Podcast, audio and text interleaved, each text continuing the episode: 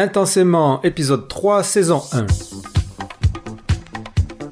Vous avez toujours voulu savoir ce qui se passe en coulisses d'un grand groupe Facebook de haut potentiel intellectuel, être en backstage, là où coule à flot le champagne cognitif, savoir le pourquoi du comment vous ou votre publication avait été acceptée ou refusée, eh bien cet épisode est pour vous.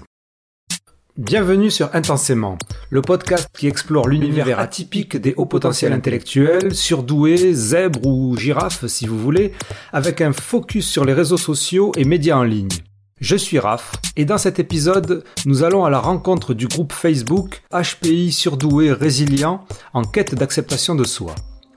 Si vous n'êtes pas familier avec la haut potentielosphère, vous pensez peut-être qu'un forum ou réseau social de surdoués HPI est composé de gens qui parlent mathématiques quantiques, Nietzsche ou Bourdieu. Il n'en est rien. Et les plus grands groupes sur Facebook, par exemple, sont essentiellement des groupes de rencontres et d'échanges autour des notions mêmes de haut potentiel intellectuel, savoir si on l'est et la manière de vivre avec, voire pour les plus plaintifs, de survivre avec.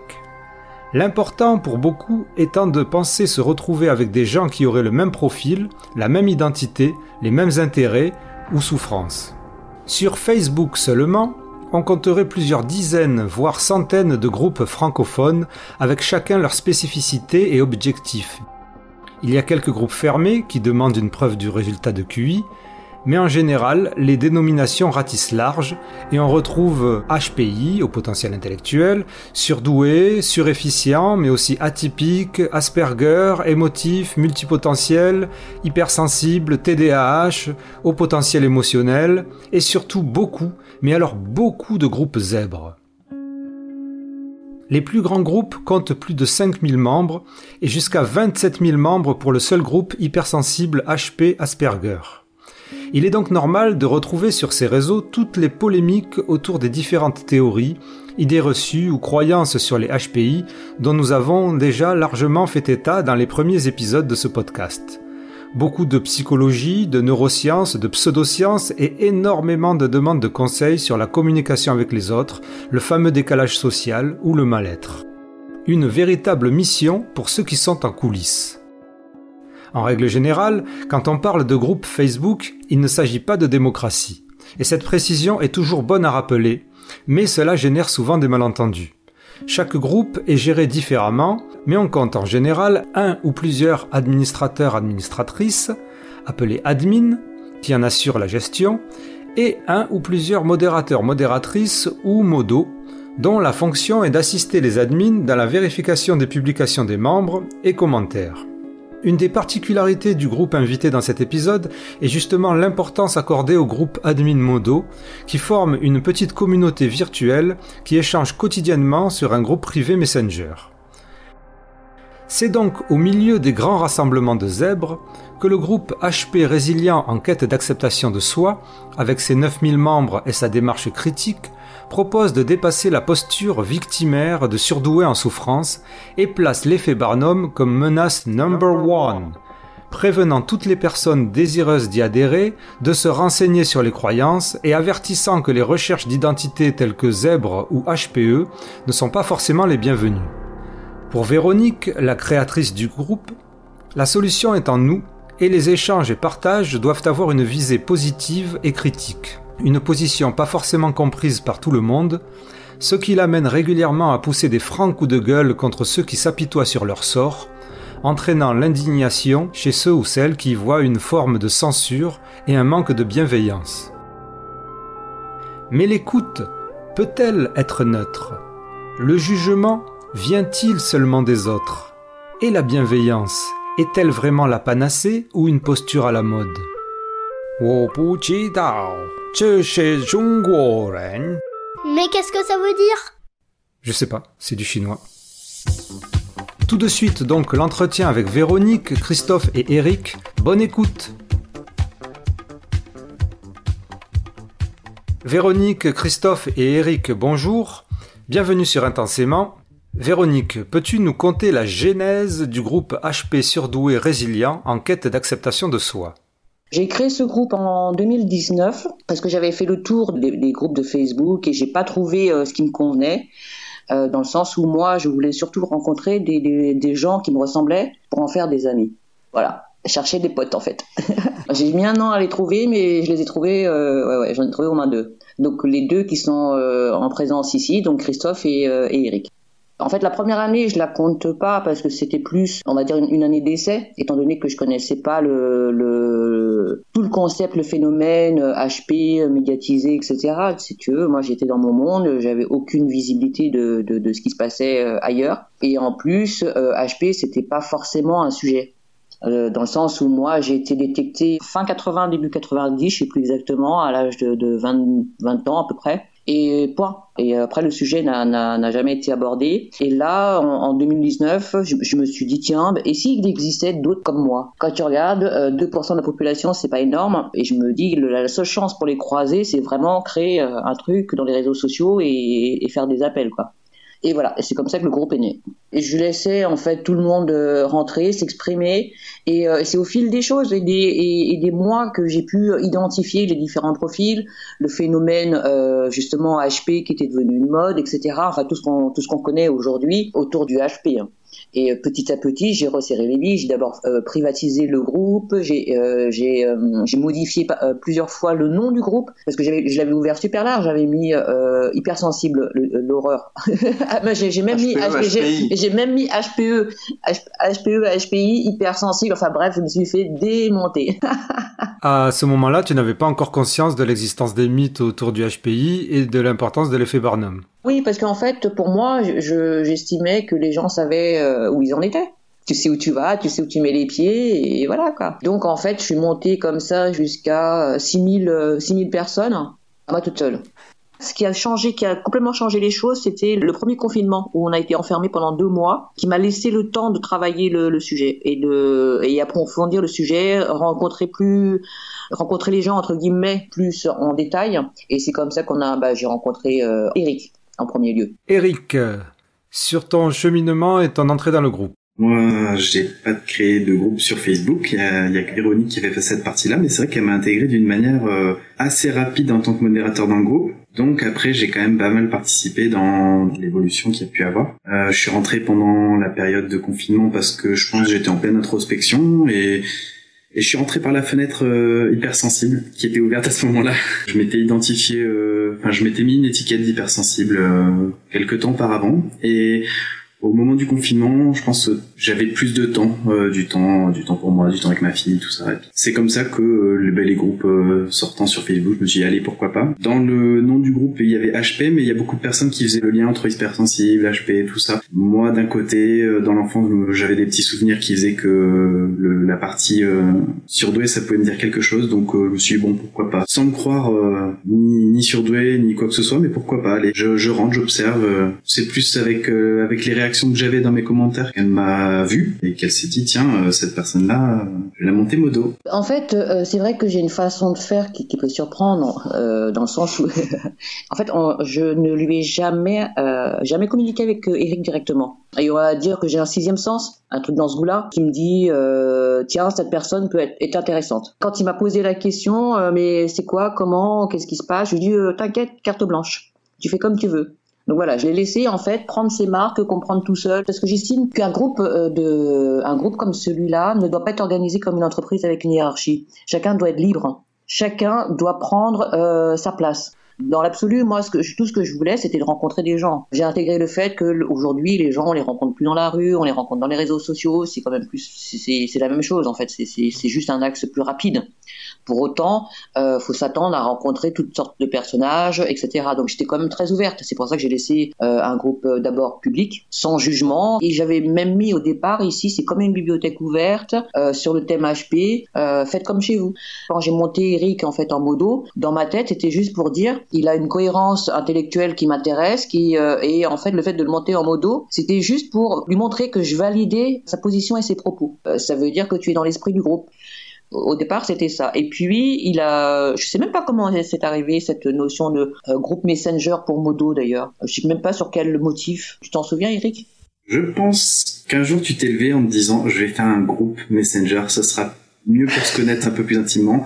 Et franchement, ça a tout changé. Mais ce groupe Messenger, vous l'avez pas commencé à deux quand même? Non, il y avait d'autres effectivement, mais on se parlait en fait de manière individuelle. Tout au départ, il y avait Louis, qui est une personne qui m'intéressait parce qu'il faisait partie du groupe Mensa, etc. Tu vois, le HP dans les règles de l'art, les certifiés comme on dit.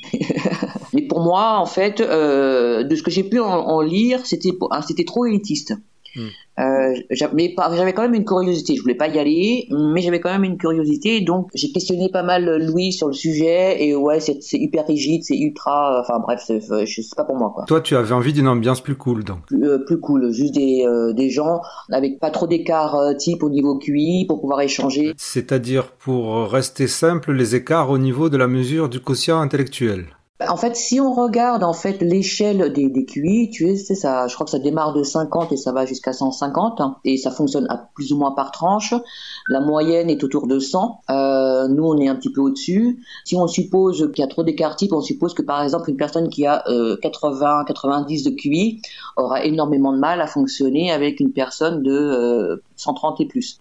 C'est pas péjoratif ce que je dis, mais voilà, on peut imaginer qu'il y a une différence de percute intellectuelle qui fait que le dialogue, la communication, les affinités peuvent être un peu plus compliquées. Et on peut le constater, hein, quand tu publies des choses dans le groupe, tu sens certaines personnes qui arrivent pas à comprendre, à voir, enfin qui pédalent un petit peu. Christophe, comment as-tu rejoint le groupe? Moi, j'ai fait l'approche assez différente. Moi, j'ai commencé pareil qu'Eric, c'est-à-dire par les groupes hypersensibles. J'étais sur un groupe hypersensible au bord de l'ésotérique, c'est-à-dire que cette partie-là, je l'occultais parce que ça m'intéressait pas et j'y croyais pas. Mais c'était un peu le pays des bisounours, c'est-à-dire que la moindre remarque qui pourrait blesser l'autre, alors que justifiée, elle demande simplement à ouvrir les yeux, les autres membres pour te tomber dessus. Donc c'est vrai que je traînais dans ce groupe-là et c'est là que j'ai vu Eric, c'est-à-dire que moi j'ai trouvé Eric dans un autre groupe d'hypersensibles avant de débarquer. Alors Facebook, je pense qu'avec ses lois et ses heuristiques, m'a proposé le groupe de Véro suite au fait qu'Eric était déjà dedans, peut-être bien. Moi je connaissais même pas le terme de zèbre en janvier 2020. Je me suis fait traiter de zèbre par une fille sur Tinder. Je savais même pas ce qu'elle voulait me dire. Donc, je me suis jamais vraiment posé de questions. Je me suis posé des questions parce que je divorçais, parce qu'il y a pas mal de changements dans ma vie. J'ai fini par débarquer donc dans le groupe l'été dernier, donc l'été 2020. Et j'étais un petit peu présent, mais pas outre mesure. Et Véronique a proposé un repas en août. Oui. Et elle est lyonnaise comme moi. Donc, elle a appelé les Lyonnais. Au final, son poste est resté un peu lettre morte. Moi, j'ai relancé 2-3 fois. Moi, j'avais envie de voir la modératrice d'un groupe de 9000 personnes. Alors, je précise quand même qu'à cette époque-là, on avait la tête de Bob l'éponge en Avatar et uniquement ça. C'est-à-dire qu'il n'y avait aucune piste sur qui était Véro derrière ça. On voyait une personne affirmée, enfin je veux dire dans ses positions et tout, on voyait bien la personne, on savait pas. J'ai fait un appel aux Lyonnais en disant bah voilà, de toute façon cette année on va pas partir très loin, on n'a pas le droit à cause des frontières et tout, quitte à être condamné, autant faire connaissance. Et c'est vrai que j'avais pas percuté que qu'en face ils parlaient que à Bob l'éponge. Hein. En fait. Et en fait, pour te dire, pour pousser l'anecdote, tellement Bob l'éponge a marqué les esprits que Eric n'avait même pas imaginé que je pouvais même être une fille, tu vois. Par sexisme. Ça ne demande pas explication. Tu te disais que le leader d'un groupe de haut potentiel intellectuel ne pouvait pas être une femme? Tout l'inverse. Pour moi, c'est l'un des premiers groupes où il y avait tellement peu de jugement et on allait parler tellement en profondeur sans se soucier justement c'est un homme, une femme qui parle. Je regardais plus la façade finalement. Je regardais que le contenu en fait, la profondeur de la parole. Mais qui parle? Une femme, un homme, 20 ans, 70 ans, je m'en fiche en fait. Sur le moment, je me rendais pas compte et moi, tout ce qui me restait, c'est la tête de Bob l'éponge. Donc oui, Bob a l'air d'être un homme. Sur le moment, je m'étais pas dit c'est un homme, une femme, mais de fil en aiguille, ça m'avait pas choqué que c'était une femme.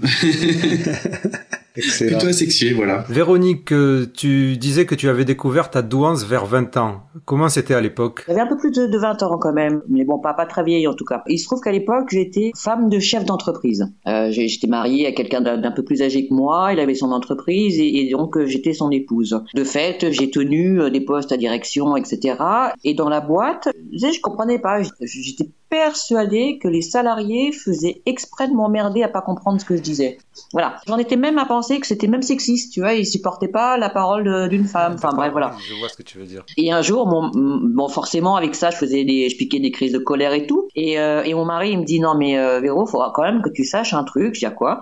Et de là, il m'emmène chez un psy. Il me dit voilà, alors dans les vagues souvenirs parce que je tiens pas en colère. Et il me dit bon bah réponds aux questions et puis tu vas voir. Et donc je réponds bêtement aux questions et voilà. Et il dit bah voilà, t'es surdoué. Ah, c'est tout. 138, ok. Et bah, les autres, ils font pas exprès de t'emmerder. Tu n'as pas eu droit à un bilan psychologique, toi. Tu as passé que le test de QI. Et voilà. Mais en fait, ça s'est surtout terminé sur le tien. Regarde, comprends que c'est toi, en fait, qui, entre guillemets, n'est pas dans la norme. Tu percevais ça comme ce fameux décalage écrit par tant de hauts potentiels ? Pour moi, dans ma tête, c'était même pas... C'était volontaire de leur part, tu vois ce que je veux dire ? Donc après, oui, j'ai compris, avec le temps, à les identifier, à faire attention et à t'adapter dans ton langage et dans ton approche. Moi, je dirais que si tu modélises ça, si tu rapproches ça du modèle informatique ou des choses comme ça, forcément, quand t'as 4 fois plus de bandes passantes, ça coince, ça fait un entonnoir, quoi. Alors, on peut vous demander quelle est votre définition du haut potentiel intellectuel. Christophe, donc, tu appelles ça comment d'ailleurs ? HPI, surdouance, zébritude ? Moi, j'appelle ça le HPI. Oui, si, c'est le HPI. C'est une plus grande rapidité de traitement de signaux sensoriels. C'est-à-dire ça peut être de la réflexion interne ou ça peut être autre chose comme des émotions. Je pense qu'on est plus fin aussi pour ça. Donc, beaucoup plus de rapidité pour donc, traiter, donc éventuellement faire des liens parce que la mémoire fonctionne qu'en lien. Tout est des liens, en fait, dans la mémoire. C'est pour ça que des fois, on mélange les prénoms parce que la personne a un lien très fort avec l'autre. Et donc, les liens sont faits éventuellement plus nombreux dans le même temps. Mais c'est plutôt une notion de vitesse. Moi, c'est vrai que j'identifiais les gens au départ par la vitesse de réflexion et de compréhension. Et c'est vrai que dans ma croyance de l'époque, l'HP, le surdoué en tout cas, c'est uniquement intellectuel. Okay. C'était complètement détaché de l'émotion, etc. Et tu percutes ou tu percutes pas. Pour moi, c'était vraiment ça. Et du coup, les gens avec qui je m'entendais, c'était ceux qui arrivaient à affirmer phrases. Donc on peut subodorer derrière qu'ils avaient la même vitesse de percute. Depuis que j'ai ouvert le groupe et avec les connaissances et les lectures, je me rends compte qu'il y a aussi un pan vers les émotions. Donc j'ai pu comprendre que j'étais hypersensible parce que j'étais en réaction permanente. J'étais saturée très rapidement quand il y a trop de lumière, les centres commerciaux, tout ça, j'avais jamais supporté la foule, des trucs comme ça. C'est des choses que j'avais jamais supportées, mais j'avais jamais fait le lien que ça pouvait être justement avec mon efficience. Et toi Eric, comment tu te considères ? Je pense que déjà dans l'enfance, il y a eu des moments où on m'a considéré surdoué.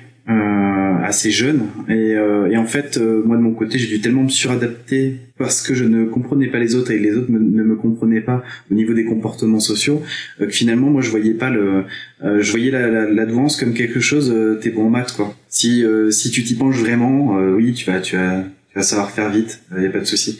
Voilà, bon, aujourd'hui j'ai une autre vision des choses plus large, mais c'est vrai que je saurais pas dire si je mélange la partie sensibilité ou pas, parce que j'ai l'impression que chaque personne ne vit pas les choses de la même manière, même quand on regarde toute personne HPI. Du coup, moi, le terme signifierait, c'est un petit peu un ensemble comme de ce qui a été dit avant, la partie vitesse de traitement, la partie...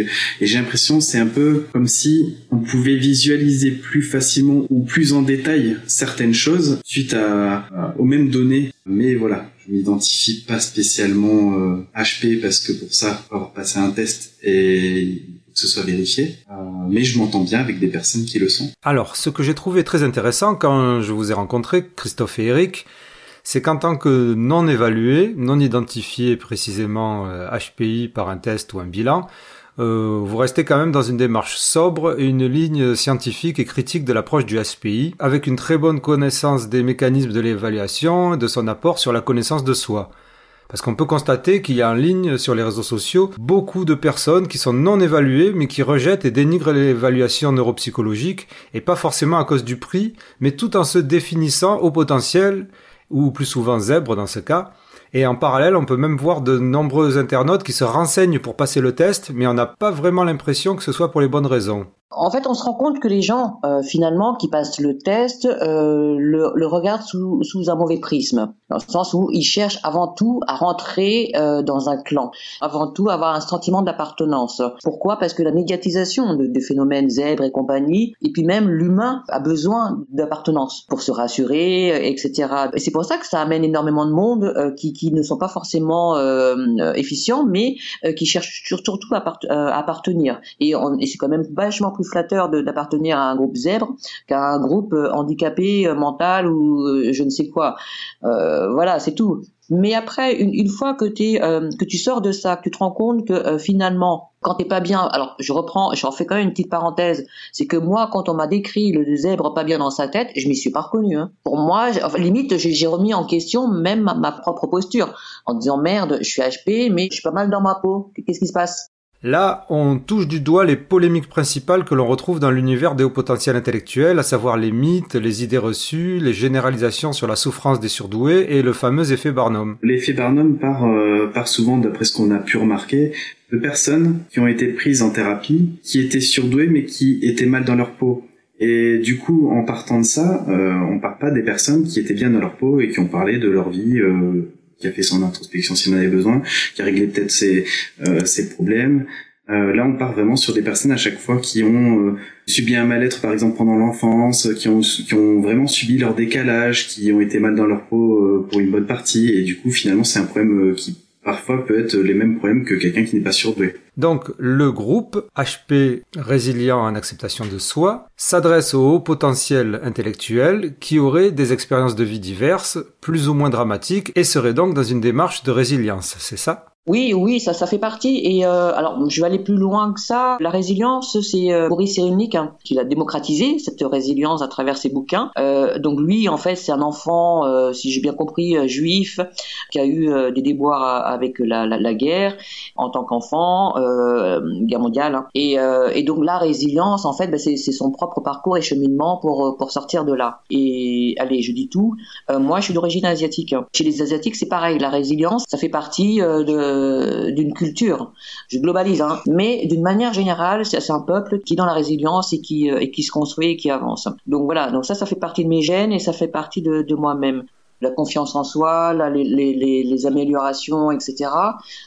Sur soi-même, ça a toujours été ma base de construction. Je ne reste pas sur un défaut, je ne reste pas sur un blocage. Dès que ça coince, je le modifie. Donc j'ai une faculté d'auto-analyse et d'auto-amélioration de moi-même qui est assez importante. Et donc le groupe va dans ce sens-là. Les gens qui pleurnichent et qui s'installent, déjà moi, ça me déprime. Donc j'ai besoin d'être en contact avec des gens qui avancent. Et naturellement, le groupe s'est fait à mon image, c'est-à-dire que ce sont des gens qui à un moment donné, et c'est marrant parce que c'est ce qu'on constate souvent, c'est-à-dire qu'arriver à 30, 35, 40 ans, c'est la remise en question. C'est marrant, hein ? Quand la vie se stabilise, on se dit mais finalement qui suis-je, dans quelle étagère, etc. Et où vais-je ? Et c'est là où finalement ces questionnements-là se fait et se dire tiens, qu'est-ce que j'ai raté dans mon enfance ? Et tiens... qu'est-ce que je peux améliorer et du coup le fait d'être dans la résilience, être mieux avec soi-même, ça va de soi. Mais on a l'impression que certaines personnes ne veulent pas de cette démarche. Si, quelque part, si, ils la veulent, sauf que ils n'ont pas les clés. En partie, enfin, en tout cas, dans ceux qui veulent, c'est, tu sais, en fait, les mécanismes de défense, etc., enfin, toute l'école Freud et tout, c'est concept. Quand on te parle d'un concept que t'as du mal à t'approprier, c'est compliqué d'y accéder et de acter la chose pour soi. D'ailleurs, on rencontre énormément de gens qui connaissent le concept, mais qui sont incapables de se l'appliquer à eux-mêmes. Tu parles de psychanalyse, mais on pourrait peut-être passer plutôt par la psychothérapie, tout simplement, voire d'autres thérapies diverses et variées. Là, ce sont des outils. Moi, je te parle de concepts, et après, à partir de ce concept-là, tu as des outils.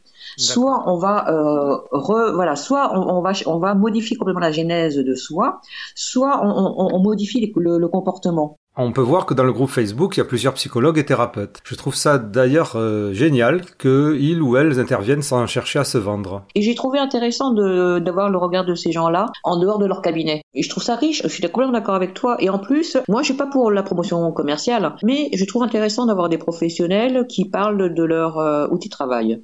Parce que ça ouvre le regard, ça ouvre les connaissances et ça permet d'accéder à des choses que tu connaissais pas. Moi-même, j'ai consulté une des psychologues du groupe. C'est aussi cette richesse de dire, bah voilà, on est un groupe de personnes lambda. En face, on a des professionnels qui apportent leur point de vue. On croise tout ça, on élimine les farfelus. Les coachs, voilà. Oui, tu me parlais des thérapeutes louches, des sectes, voire des coachs pas très fréquentables, pour employer un euphémisme. Voilà, donc on essaye effectivement de faire un tri, le plus de tri possible autour de ça, mais je refuse pas l'intervention d'un professionnel. Au contraire, je trouve ça pertinent. Il y a un biais qu'il faut connaître, c'est que les gens qui vont bien, en général, ne se posent pas de questions de psycho. Ça vaut peut-être le coup d'expliquer qui est notre audience, quand même, aussi sur le groupe. Exactement. Quand même remarquer qu'on a 75% de femmes contre 25% d'hommes, et on est à une majorité de gens dans la fourchette autour de la quarantaine. Et on a, on va dire, entre 25 et 54 ans, on doit avoir 80% des gens du groupe. On a 7000 personnes seulement de France, c'est-à-dire qu'on en a 700 en Belgique, 300 au Canada, et après divers pays comme Suisse, Algérie. Et ouais. Je ne crois pas que d'autres groupes Facebook aient ce fonctionnement qui repose sur une communauté d'admins et de modos discutant quotidiennement entre eux des sujets, des publis, de l'adhésion des membres, et c'est quelque chose que la personne qui adhère à ce groupe n'imagine pas. Alors déjà, la première chose qui est assez singulière, c'est que l'anecdote, c'est que les gens n'ont pas conscience qu'en fait, il y a toujours un modérateur qui va valider l'adhésion. Exactement. C'est-à-dire qu'il y a 3 questions qui sont posées et qui ne sont pas des QCM, c'est des questions ouvertes, de façon à ce que justement on puisse juger un peu des réponses. Il y en a même qui pensent que c'était un robot. Oui, ah ben on a reçu des OK ou des K ou des textes comme ça, juste histoire d'essayer de passer la chaîne vide. Je vois bien, mais forcément, des réponses comme ça ne passent pas. Et il faut noter que la modération est quand même assez sévère, c'est-à-dire que, d'une part, on veut pas trier. Il y a des groupes Facebook qui demandent carrément le pédigré, donc le test de QI, c'est pas du tout l'idée. Mais nous, on va déjà sélectionner quand même assez strictement pour voir des gens qui percutent. C'est ce que disait Véro, en fait. Le qui percute, je pense que c'est vraiment ça la clé. C'est pas une notion de chiffre. En plus, le QI, c'est l'indice total, mais les sous-indices ont beaucoup d'intérêt pour les gens aussi. C'est plutôt de voir des gens qui percutent et qui sont à même de pouvoir échanger avec une dynamique cohérente avec tout le monde. Et donc déjà, à l'entrée, ça se sélectionne. Ensuite, on va dire qu'on a la bonne cote auprès de Facebook, c'est-à-dire qu'il y a très très rarement des commentaires signalés ou des alertes Facebook chez nous. Il n'y a pas très rarement de violence dans les échanges, et quand ça se produit, en général, on calme très vite les choses, voire on vire sans autre forme de procès les gens qui sont un peu trop véhéments. Ce qui fait que, globalement, on a l'impression que par rapport à d'autres groupes, le niveau dans ce groupe-là est quand même reconnu, c'est-à-dire qu'il y a des échanges plutôt constructifs. Après, il y a une population de 9000 personnes, donc il y a forcément de tout. C'est une sélection quand même déjà un peu meilleure que le foutoir qu'on va dire qu'il peut y avoir sur Facebook, tout venant, c'est-à-dire que on a quand même un orthographe ou une ponctuation qui est généralement appliquée. Ça peut arriver que ce soit un peu oublié, mais on va dire que les gens ont souvent une structuration dans la façon de présenter les idées et ils vont pas s'offusquer quand on leur fait une remarque, quoi. C'est-à-dire que l'idée, c'est plutôt d'avoir des discussions construites et intelligentes, ce qui, on va dire, sur un tout venant de réseau social est très très difficile à trouver. Et ça, tu penses que c'est aussi en partie grâce à la sélection du questionnaire? Oh, carrément. Le questionnaire d'adhésion et puis la façon de filtrer, de remettre les gens aussi à leur place si ça déborde. C'est-à-dire qu'en gros, vu qu'on est nombreux sur la modération et qu'il y en a certains qui font beaucoup d'heures sur le groupe en plus, il y a quand même une modération très active, quoi. Ce qui fait que ça cadre quand même largement le débat. Et puis, il y a de temps en temps une sélection quand ça dérape un peu trop. Il y a parfois des gens qui sont sortis du groupe aussi, il faut le reconnaître, pour arriver à garder un certain niveau d'échange, quoi. Et pas qu'on tombe dans les échanges un peu stériles. Au-delà de ça, je dirais, il y a aussi la sélection des articles, c'est-à-dire que tout le monde peut soumettre un article, mais les seuls articles qui seront validés par la modération seront publiés. C'est-à-dire qu'en gros, on va typiquement bloquer les citations toutes faites qui apportent rien, passeront jamais la modération. Qui n'apportent rien dans le groupe ou rien... Moi, je trouve que ça apporte rien du tout, c'est-à-dire qu'en gros, c'est creux. Il y a des fois des trucs, il faut être honnête. Non. Typiquement, le truc qui me fait bondir, c'est non, mais ceux qui sont méchants, demain ils le paieront un jour. Faut arrêter, on n'est pas dans le pays des bisounours. Alors faut préciser pour celles et ceux qui n'y connaissent rien au monde des réseaux sociaux, qu'on retrouve généralement dans la plupart des groupes Facebook ou Twitter ou Instagram, etc., des publications qui ne sont uniquement que des citations toutes faites ou des mèmes qui se répètent ou des gifs animés. Il y en a certaines qui font réfléchir, qui amènent un questionnement justement en quelques mots, qui peuvent amener un questionnement. Donc moi je trouve qu'il y en a certains qui sont intéressants. Après, ça, c'est les écarts. Il y en a dans la modération qui seront moins fans de ça. Mais forcément, c'est ça aussi qui donne la richesse du groupe. On va dire que des fois, il y a des choses qui émergent pas généralement. C'est le hasard. Par contre, tout ce qui est complètement banal, non, c'est banal égale banni, on va dire. Cela veut donc dire qu'il y a des modos, des modérateurs qui se baladent à travers toutes les publications pour les modérer, ou comment ça se passe? Comment les tâches sont réparties? Il n'y a pas d'obligation au niveau des modérateurs. On ne demande pas à ce que ce soit des flics ou des miradors postés, embusqués ou autres. Hein. Ou des drones. Ou des drones, ouais, voilà, c'est ça. Je cherchais le truc, des drones. Bien que maintenant, je suis un sniper embusqué à la place de Bob l'éponge. En fait, tout se construit effectivement dans le groupe Messenger. Le groupe c'est Messenger, des modérateurs, tu parles donc. Modérateur, absolument. C'est vrai que le fait de se connaître, de discuter entre nous, etc., fait que on sait quel est le fil conducteur et ce qu'on veut. Tu vois, donc ce qui fait que chacun est libre d'intervenir. Donc il y a une confiance absolue. On est sur la même longueur d'onde, etc. Et chacun aussi, il va selon ses envies, ses besoins, le temps consacré, etc. Il n'y a aucune obligation. Mais c'est vrai que le fait d'être nombreux fait qu'on est partout. Mais alors, comment tu faisais toute seule avec 6000 personnes au début ? J'étais moins présente. C'est clair que j'étais moins présente, je laissais passer beaucoup plus de choses, et c'est pour ça qu'à un moment donné ça m'a saoulée, ces citations toutes faites, les posts où du Calimero il m'arrive que des malheurs et point, voilà, donc c'est pour ça que quand on est passé au confinement au mois de mars, j'ai voulu m'étoffer, mais je voulais pas m'entourer de n'importe qui, n'importe quoi. Donc il faut savoir que la sélection des modérateurs, elle est, contrairement aux apparences, elle est en réalité très très sélective. J'avais mis tout à l'heure en fait j'avais fait une aparté sur l'efficience émotionnelle. Il faut savoir que moi je suis hyperesthésiste. Je sais pas comment le dire. Je pense que j'ai une hypersympathie. J'ai toujours pas réussi à définir ce que c'est. Christophe m'a dit que j'étais médium.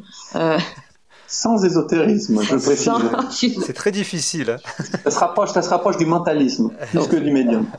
Alors effectivement, il y a cette forme d'ésotérisme dans la manière dont certains hauts potentiels intellectuels se perçoivent, avec des pouvoirs perceptifs accrus, et je sais pas pourquoi, plutôt que d'interpréter ça comme des capacités de déduction plus rapides ou développées, on peut en arriver presque à les considérer comme des super-pouvoirs. En fait, c'est normal.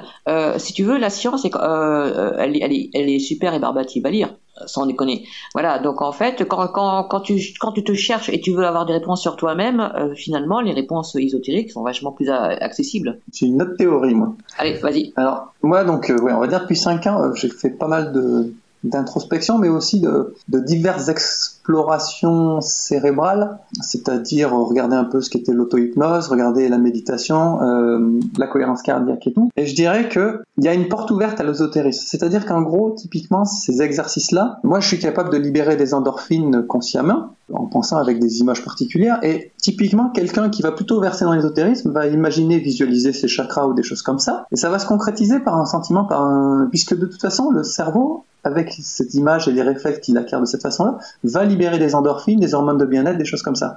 Donc, en fait, on peut facilement, à partir du moment où on travaille sur soi, sur ce versant-là, c'est-à-dire sur le versant, on va dire, croyance New Age, méditation et autres, passer dans l'ésotérisme, dans le sens où les images qu'on visualise ont vraiment une action sur soi-même. Moi, je suis profondément scientifique, donc c'est vrai que j'ai tendance à m'imiter là-dessus, mais ça ne dépasse pas le corps, je veux dire. Enfin, et puis la science en explique une partie, mais c'est une histoire de visualisation et tout. Et c'est pour ça que je pense qu'on peut virer dans ce versant-là.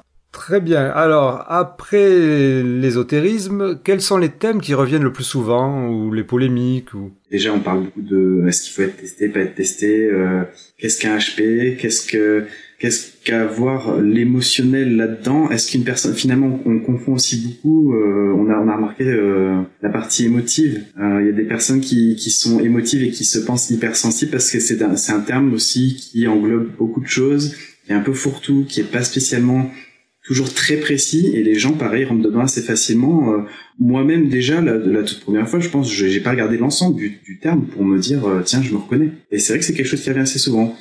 Des personnes qui sont émotivées, qui se disent, tiens, bah, du coup, je vais être hypersensible, et puis, tiens, bah, du coup, je me reconnais, enfin, toujours l'effet Barnum, et puis, ils disent, je me reconnais HP. Donc ça, c'est des sujets qui reviennent assez souvent, et puis même, c'est vrai que, du coup, ça fait des cycles, puisque les thèmes qui viennent, reviennent au bout de quelques temps. On essaie de limiter un petit peu et de diffuser un peu plus d'informations de personnes qui ont fait soit de vraies recherches là-dessus, sur un peu tous les thèmes, ou soit des personnes qui, justement, qui parlent de résilience, qui parlent de la connaissance de soi, et en général, ça débloque pas mal de petites choses, puisque les gens, ils arrivent avec un certain questionnement, mais ils savent pas vraiment ce qu'ils doivent questionner chez eux.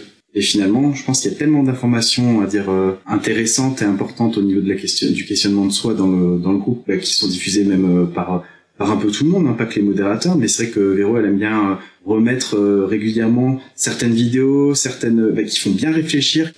Une personne qui est prête à cheminer vers la connaissance de soi, vers la résilience, ça l'aide beaucoup. Donc en fait, c'est des thèmes, tous les thèmes qui sont abordés reviennent assez souvent. J'ai trouvé dans ce groupe, moi, une sorte de ligne éditoriale, comme dans une rédaction journalistique.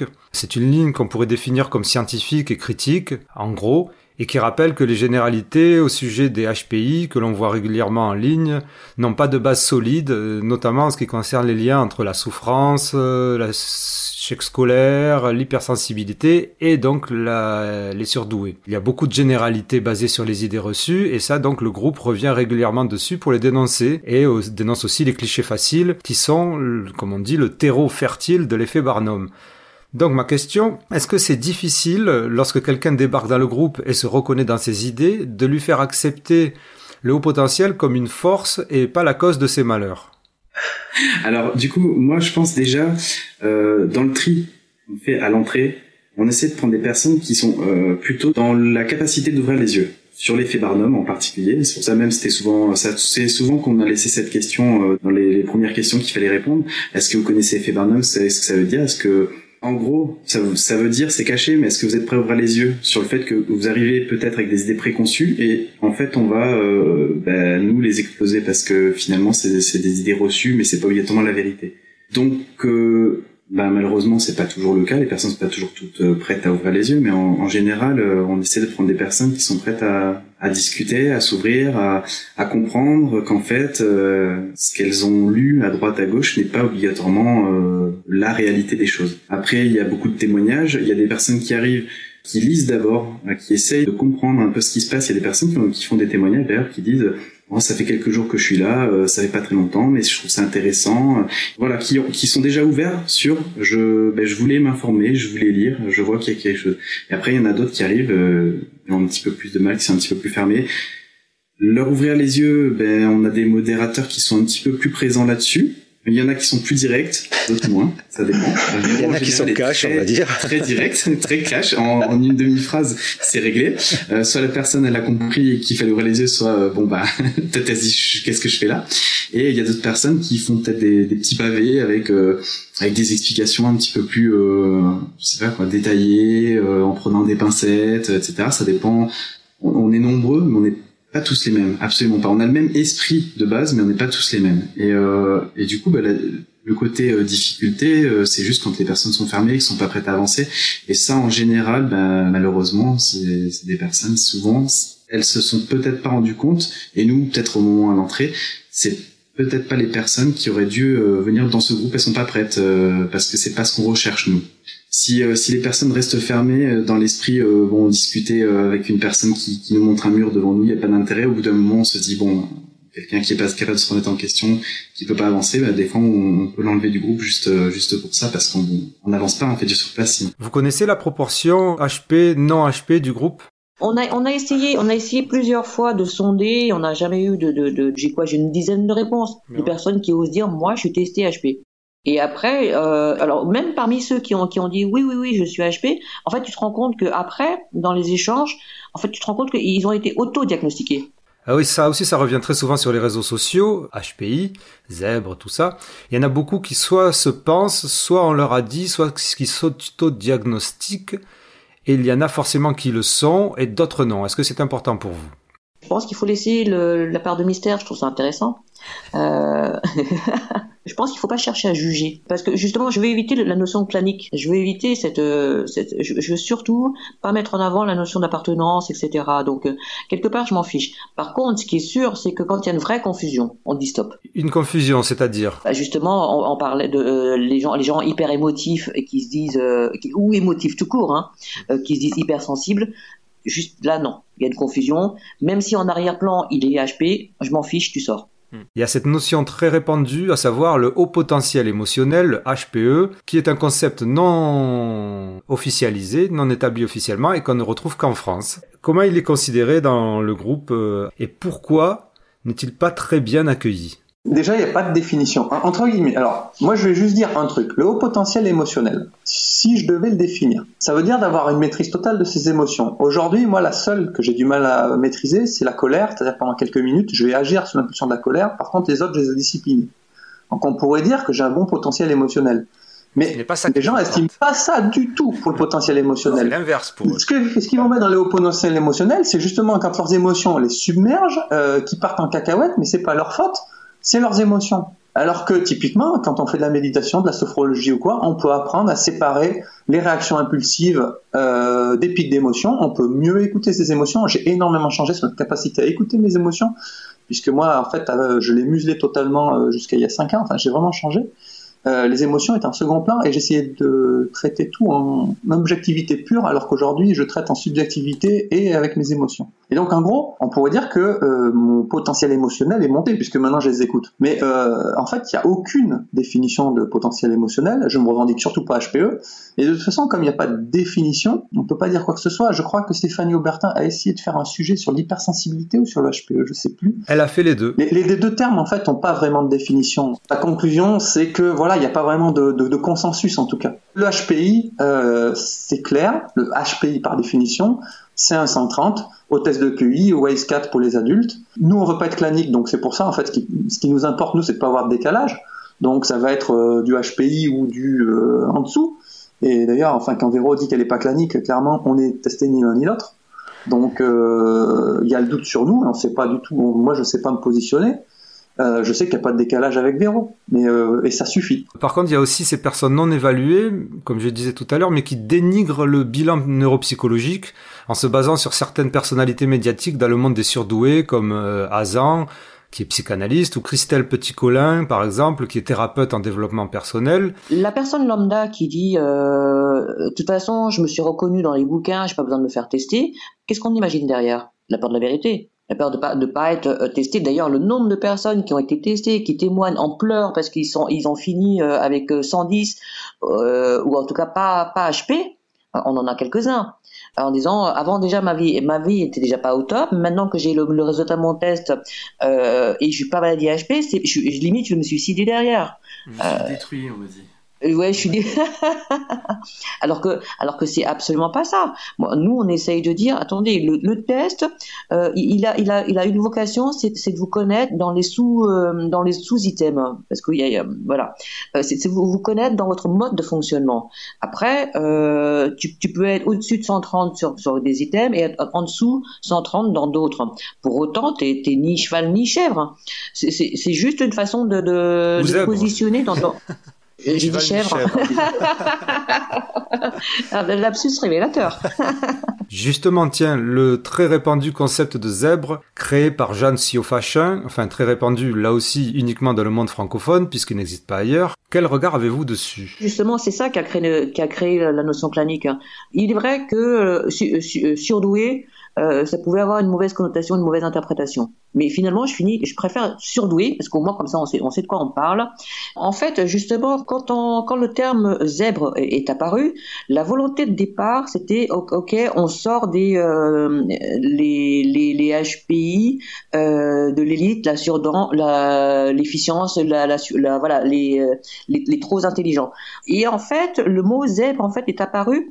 Et justement, c'est tout le contraire de phénomène qu'on rencontre aujourd'hui, c'est que chaque individu est unique. C'est ça le paradoxe. Les rayures des zèbres, c'est comme une empreinte digitale, il n'y en a pas un qui ressemble à un autre. Donc tout ça, la volonté du zèbre, c'est de dire, on est bien sur un cas de individu unique. Comment c'est devenu une savane ? Plus le concept est flou, plus tout le monde se s'y reconnaît dedans.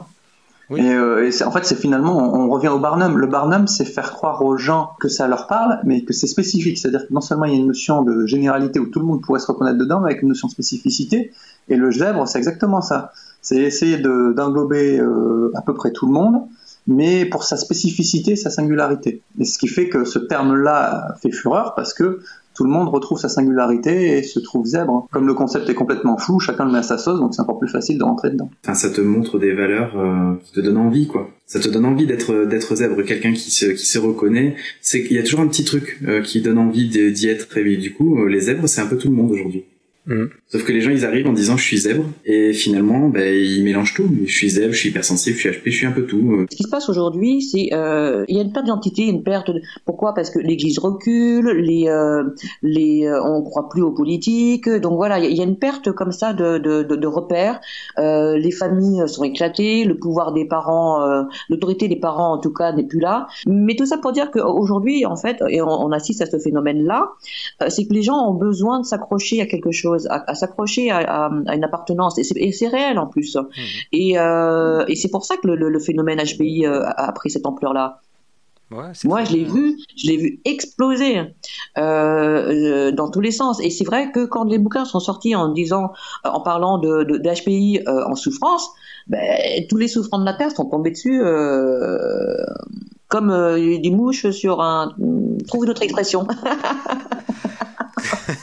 Tu vois, les abeilles sont un pot de miel. Et en fait, ce qui se passe, c'est qu'il y a plusieurs phénomènes. Il y a ce que, du coup, les professionnels eux-mêmes, je pense que le truc a échappé à l'amie Jeanne, le coup du zèbre. Elle, au départ, elle parlait bien d'un individu unitaire. La notion de la savane lui est tombée sur le coin de la figure. Franchement, j'en suis quasi persuadée. En fait, c'est pas tant les gens, les Raymond et tout ça. Ce sont les gens qui se sont engouffrés dedans, qui en ont fait des phénomènes de mode. Et maintenant, on peut pas reprocher, et je suis désolée là-dessus, on peut pas reprocher à certains professionnels de se faire du beurre en surfant sur la vague. Sur les professionnels, je vais quand même parler aussi de mon cas, parce que pour en revenir, donc la psy, elle m'a qualifié déficient mental, elle m'a donné une lecture qui est à la limite du Barnum, c'est, je pense trop de Petit-Colin. Son idée, c'était pas de me rassurer sur l'efficience mentale, c'était que je réalise certains schémas, on va dire, qu'on peut avoir, c'est-à-dire que comme je pense beaucoup, je me projette énormément dans le futur et tout, je suis dans le tourment de mon divorce, et donc forcément, elle m'explique, attention, vivez plus dans le présent ou des choses comme ça, vous avez la tête qui tourne plutôt vite, et donc vous vous arrêtez pas d'aller devant, derrière, dans le passé, dans le futur. Il y a plusieurs façons en fait d'amener ça pour les professionnels. Ça peut être un outil, mais on va dire c'est le couple, hein, c'est-à-dire que c'est le professionnel et le patient. Soit c'est des discussions et des mises en lumière pour essayer d'avancer, qui était pour moi mon cas, c'est-à-dire de comprendre en fait certains mécanismes qui avaient tendance à me pourrir la vie, typiquement ruminer. Voilà, elle m'expliquait comment éviter de ruminer en m'expliquant que voilà, j'avais tendance à penser beaucoup, donc c'était utile. Et c'est pas pour se complaire dans une situation triste. Enfin, voilà. Donc, c'est pour ça qu'en fait, il faut bien faire la part des choses. Et on va dire, les diagnostics qu'on peut juger un peu légers par les professionnels, si c'est une pierre pour derrière embrayer sur une thérapie intelligente, ça paraît pas forcément choquant. C'est que, en fait, on est dans des sciences molles, hein, sur la psychologie. Donc, il n'y a pas de vérité absolue non plus. Et voilà. C'est pour ça qu'il y a certains psychologues qui sortent un peu des rangs. On va dire, nous, ouais, voilà, on n'est pas clanique non plus, c'est jamais tout acheter ou tout apprendre. Ce qui va manquer à certains, c'est l'esprit critique. C'est-à-dire que il faut regarder, il faut analyser et garder que ce qui est raisonnable, quoi. Quand c'est un Barnum énorme, si on regarde ça avec un peu de recul, on se rend bien compte que ça colle à tout le monde.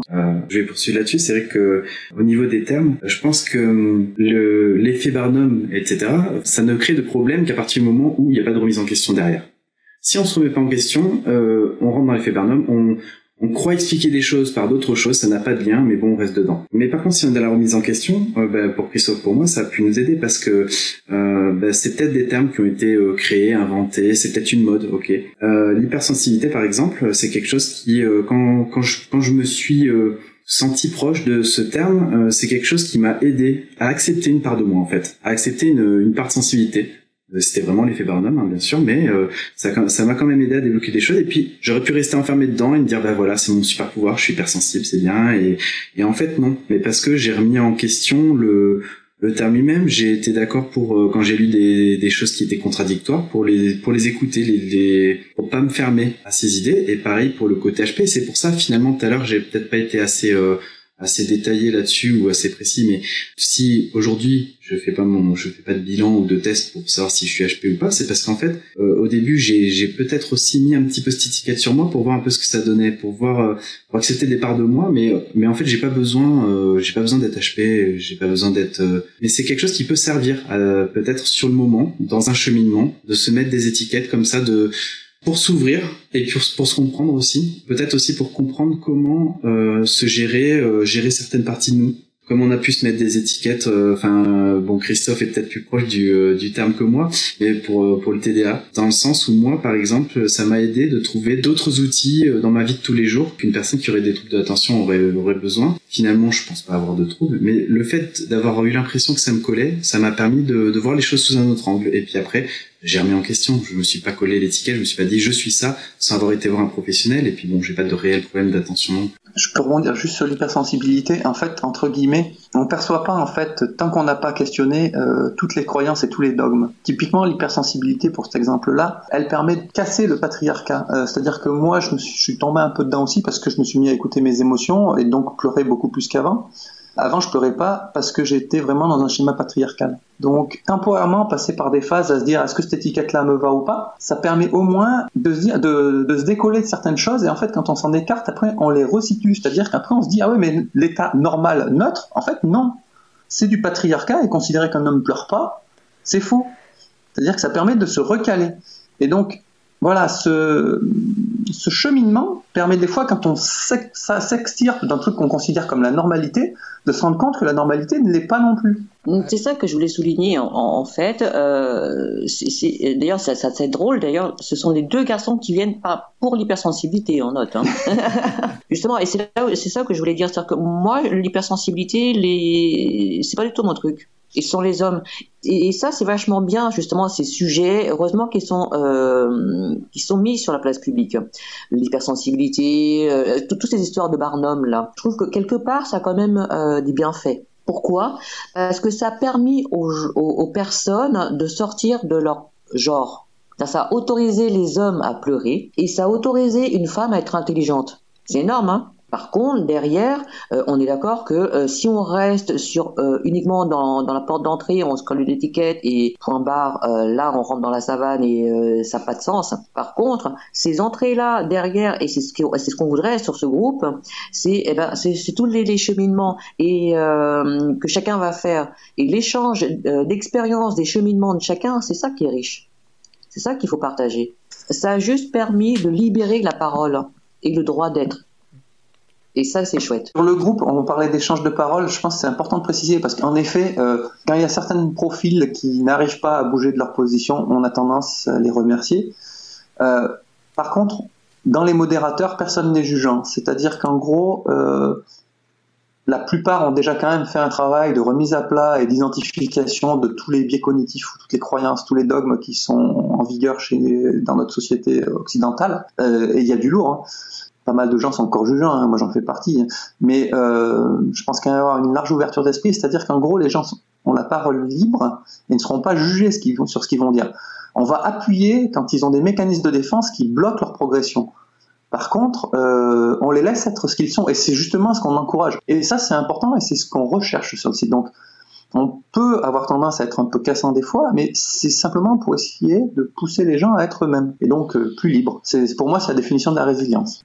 Ce qui est intéressant dans le site, on va dire, enfin dans le groupe, c'est de dépasser, enfin on va dire les problèmes justement, et de mesurer en fait tout ce qu'il y a au-delà, c'est-à-dire de vérifier, de comprendre en fait comment cheminent les gens et de comprendre qu'est-ce qui peut nous limiter, parce que on peut très bien aller et puis voir quand même identifier des blocages en soi, quoi. Et donc trouver de la marge de progression. Si tu veux, c'est peut-être là où le HPI est intéressant, c'est-à-dire qu'il est curieux, il dit plein de choses, etc. et il percute vite. Et en fait, le HPI, c'est quoi en fait ? C'est sa faculté à traiter tout ça, sa faculté à comprendre, etc. Et à se saisir du sujet. Et sur tous les sujets qui ont été abordés, en fait, on sait aujourd'hui que les réponses sont en toi. On interroge la personne en renvoyant des questions sur elle-même, en disant « Et tiens, et si tu t'interrogeais sur ce point ?» Ou si tu t'interrogeais sur un autre point, etc. etc. C'est-à-dire, après, derrière, le boulot, le cheminement que la personne va faire ou pas, lui appartient. Je pense qu'HPI, il y a aussi une partie capacité d'adaptation. Quand on a des capacités intellectuelles pour percuter, ben on a une capacité pour s'adapter, peut-être plus loin, plus vite, enfin voilà, plus profondément, je sais pas comment dire. C'est un peu ça, quoi. Après là, ce que je voulais dire moi par rapport au modérateur, c'est vrai que c'est quelque chose qu'on n'a peut-être pas dit vraiment de cette manière-là tout à l'heure. Je pense que c'est aussi ce qui fait que le groupe il est unique en soi. C'est qu'à partir du moment où Véro elle a monté des personnes modérateurs, modératrices, enfin voilà, chaque personne avait le droit d'être. Voilà. Comme dans le groupe, finalement, je disais que j'avais pas ressenti spécialement de jugement. Là, c'est encore plus. C'est tu as le droit d'être en entier. T'as envie de faire ça, tu le fais. Et en fait, du coup, comme tout à l'heure, il y a eu une petite image. En fait, il y a aucun robot dans les modérateurs. Il y a personne qui va aller lire tous les commentaires parce qu'il le doit. Mais en fait, chacun fait comme il le sent. Et du coup, ben si on a envie, parce qu'on voit une personne justement qui a ces fameux nœuds qui bloque sur un truc et qu'on le voit, et pourquoi on s'empêcherait de lui dire? Et bien sûr que ça va l'aider à avancer, et bien sûr qu'après ça n'empêche pas d'aller voir un psy, de pouvoir travailler dessus, même peut-être beaucoup plus vite parce qu'on l'aura vu, parce que c'est en fait un peu notre hobby. On adore se renseigner sur tout ça. On est, comme on disait tout à l'heure, la plupart des modérateurs très renseignés sur tout ce qui est biais cognitif, surtout tout ce qui est justement mécanisme de défense. Donc en fait, c'est des choses qu'on remarque facilement parce que c'est quelque chose qu'on apprécie observer à la fois chez les autres et à la fois chez nous, parce qu'on a aimé aussi s'en servir pour évoluer, mais parce qu'on aime, je pense qu'on aime entre nous voir les autres pouvoir évoluer, pouvoir dépasser les blocages qu'ils peuvent avoir. Et c'est vrai qu'entre modérateurs, c'est juste énorme. Quand on voit une personne qui a toutes ses connaissances et qui arrive à passer le pas. Donc le groupe, c'est un peu ça. Mais les modérateurs, c'est un exemple plus. Alors, j'aimerais sortir cette fluidité du groupe modérateur dans le groupe Facebook. Je sais que c'est plus compliqué. Mais pourquoi pas ? On en arrive à la fin, malheureusement. Alors, question super importante, j'aurais bien aimé savoir s'il y a des thèmes abordés dans le groupe qui n'ont pas de rapport avec ceux dont on a parlé. Non. C'est pas, en fait, Merci, à demain. T'as lancé parce que la synthétisation. Ouais, non, parce que le groupe est dédié à ça. Pour s'amuser, il y a autre chose. À la limite, entre modérateurs, oui, on parle de tout et de rien parce qu'en fait, il y a un lien beaucoup plus fort. On est ouvert, on est sincère, on parle de profondeur. Mais dans le groupe Facebook, parler d'autre chose, toute autre chose, non, c'est vrai que c'est hors sujet. Là, on parle vraiment de résilience, de connaissance de soi, de HP, de pas HP. Enfin, ouais, c'est le sujet principal. Eh bien voilà, c'est la fin de cet épisode, de cette plongée dans ce monde terrible et merveilleux du groupe HP surdoué, résilient, en quête d'acceptation de soi.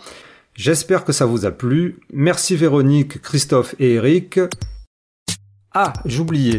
Par honnêteté, je dois préciser que je suis depuis quelques mois aussi modérateur dans ce groupe. Mais ce n'est pas la raison pour laquelle ce groupe est présent dans ce podcast. J'ai lancé des invitations à tous les grands groupes sur Facebook, car je suis réellement curieux et intéressé de connaître les motivations, implications, démarches. Et pour l'instant, je n'ai eu malheureusement seulement 2 réponses, que je remercie, l'une étant négative et l'autre étant en attente. N'oubliez pas de liker, s'abonner, aviser, tout ça.